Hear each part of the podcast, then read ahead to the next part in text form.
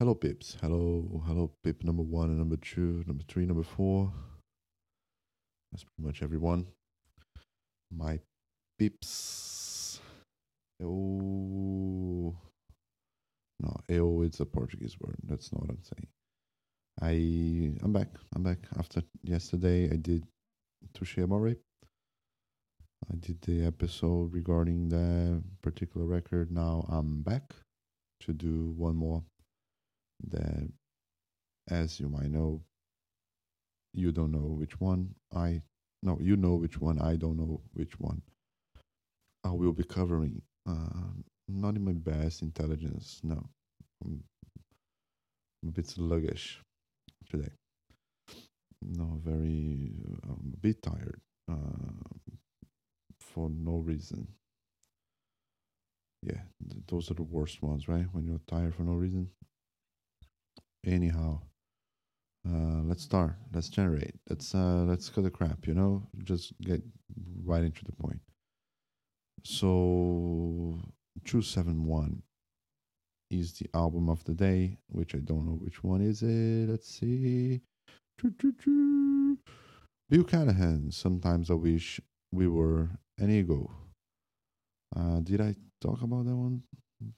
No, this is a repeated one. I don't think so. Uh, either way, it's interesting that that one is coming up because again, uh, I've been listening to this one quite a lot. Um, not necessarily in the last weeks or so, but it was quite prominent uh, a couple weeks before I got COVID. I was listening to that record a lot. Um, but Bill Callahan is someone that I've been listening to since 2008. Uh, and I even uh, wrote a little bit of a, a review that I posted on Instagram. I was I was doing that type of thing that time, um, doing like mini reviews of playlists that I that I did, and and I pivoted to albums afterwards. Just an outlet of you know some creative endeavor. Uh, didn't get much response or or anything of the sort. Uh, no wonder, right? Why would I? But anyway, um, we have really special album and one that I can say a lot of things now because it's really fresh in my memory. Uh, it's a truly uh, piece of work in the sense that it uses simplicity and uses like uh, recording mechanisms to its full uh, its full potential. So it's a very um, baroque in a way, baroque, baroque maybe it's pronounced. pronounced pron- it's a it's a very elucidative and baroque type of approach in terms of recordings. So everything is so crisp. Everything you can you can you can feel the the the the bristles of the the, the, the drumstick that it's used in the in the snaring and, you know it's so um, precise and so well recorded in, in so many ways right? Uh, which is interesting. I, re- I remember pointing that out in my in my particular review over uh, what I wrote uh, to post on Instagram that I, I ended up not doing it uh, Bill Callahan was known as a lo-fi artist, so he used to ha- use the moniker of smog, which is like the smoke and fog type of thing. And he was a lo-fi artist, uh, actually one of the one of the most uh, prominent and famous of that of that genre. You can say that he even uh, inaugurated in some way like the lo-fi uh, singer songwriter because of course you had bands using lo-fi technology by necessity. Uh, you have guided by voices and Sebadoh you know the, the late 80s beginning of the 90s you do have uh, that aesthetic being being daniel johnston. Uh, you have that aesthetic being like uh, utilized by a lot of people uh, in indie especially the american indie kind of a predecessor to grunge in a way uh, but more but more folky oriented, not punk rock or, or hardcore oriented, right? That was grunge. So he was known for that approach to his recordings. And if you if you grab any of the the records that you that he recorded as Smog, you can understand what I'm talking about.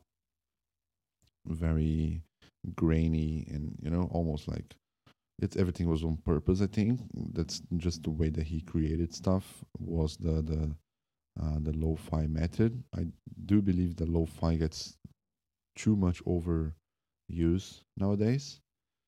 Is an excuse to um, uh, amateur um, amateur. You know, it's it's a it, it can be something very comfortable to hide mistakes with. So lo-fi, either in indie or hip hop, it gets a little bit tiring for me. You know, some sometimes because it seems like everyone is doing that type of thing. Because it's just the the the uh, the way that you that you can doodle something more easily and it, it's passable because it's within that that uh, how can you say it's it's well justified within some some um, uh, prerogative there. Oh, it's lo-fi, so it sounds like shit. It sounds like shit on purpose, you know. It's supposed to sound like shit. Um, if it's if it sounds like shit, sounds like shit, right? Uh, no, not saying that y- you should not use unorthodox elements or maybe you know i'm not saying that noise is unwelcome always but noise is not music right so if you're using like granulate it's like it's like the equivalent of uh, trying to use a a old film filter to just make your footage justified right when you have a shit shit uh, recording. Uh, you put some filter there, and then it's it's it's all justified. Everybody that works with video editing uh, kind of did that already, right? In in their lives, so it's it's it's a way of repurposing bad work. Um, not saying that every lo-fi endeavor is like that. It certainly is not, but it can be used as that and Bill Callahan was the guy that used it, I believe, away from that, away from that aesthetic conundrum. Uh, he didn't uh, use it as you know an, as an excuse for poor writing or poor playing or or, or uh, even to double doubling down on a on a bad recording and using it anyway. I think that I know I I'm not a, very familiar with Smog. I know the Knock Me the Knock Me Down record, the one with the cat in the front. I know that album mildly well, uh, and it's his songwriting is the same, right? He he he was always a very good songwriter, uh, very very wise type of vibe that that he has. So, but let's move on for the album in question now, which is Sometimes I Wish I were, We Were an Eagle. Remember coming into contact with this record in the 1001 albums that you must hear before you die book. I remember looking at the library and seeing, oh, Bill Callahan, what what what the hell is this? And the and the album cover it's really beautiful right? It's like a pastoral it, it it's it truly defines the album right? The that image is like really clear uh, ethereal and dreamy but very very sharp uh, scenery. It has a relationship with nature as well obviously uh, the wind and the dove right? You have um, he elucidates to to to uh, mythical creatures, and you know it's it's like a western, but not a violent western. It's almost like Terrence Malick made a western. it's kind of what this album feels like in a way. Very very dreamy, very ethereal. Um, there is no um, th- there is darkness, of course, because that's just the human condition, right? To have darkness within us, but it's it's darkness or uh, despair or sorrow. It's not the focus. It's pretty much a very happy album. It's uh, it, it comes from a happy place. It doesn't come from a turmoil, uh, like a place of turmoil. At least for him, it's what it's what you can notice within the, the, the, the composition and how, how he positioned the lyrics and and how he does how he goes about doing things uh, in this album. Uh, very, you know, it, it it feels like it's, it's something that would someone, right, Bill Callahan in that sense, in that case, um, feels like it's someone that you could talk for hours, right? The impression that you have when you listen to this record that he's infinitely interesting and such a salt of the earth type of guy. You you have the impression by the way that he writes his his his songs and and the thoughts that he has, uh, how he uses simplicity and and and it's poignant. Everything that he does here, it's very poignant and it's, it's very um, well placed. There is it's it's um it's a baroque record in that sense as well. It has a lot to do with the structure of everything, and this is a this is a very well structured record, uh, in the sense that um, everything gets tied together and thematically it's it's the same thing. You you wouldn't put any of those songs in any of his other albums, and you, I mean, you wouldn't make sense that you that you do that, right? You wouldn't, uh, it wouldn't make made it wouldn't make sense. I don't know. Um, certainly, everything has its place. Where is that? And thanks, Malo. Thanks for the input. I don't know if you guys heard the dog barking just now. Everything has its place. Everything has a good amount of uh, of of theme through it, and it, the theme throughout as well. So it's it's very baroque in that sense as well. Baroque is a genre of classical music that it's known for its places and, and, and species to be quite. Uh, it has to be well um, placed. Everything, every line of harmony has to, a line of melody has to be very well put together to form the melody. Right, Bach, which is one of the f- forefathers of the of the genre, there he kind of created the polyphonic idea in classical music. So uh, usually when you have an alternative style with that kind of uh, richness to it, uh, melodic richness and harmonic richness as well, you usually speak of those uh, records as baroque, baroque pop and baroque chamber music. Also, something that has a little bit of a foot in a in classical tradition, folk music, or even you know classical tradition. That all being said, uh, very intelligent writing, very funny, witty. He is all there. This album here is a little bit less because maybe he's happier. I don't think he taps into the he's he's more uh, in awe of what he's talking about here. He's he's more a a happy observant than a critic in a way. So he travels through some nasty feelings, right? Uh, as I said, there is darkness in the album, but uh, for the most part, it is oblivion, not oblivion.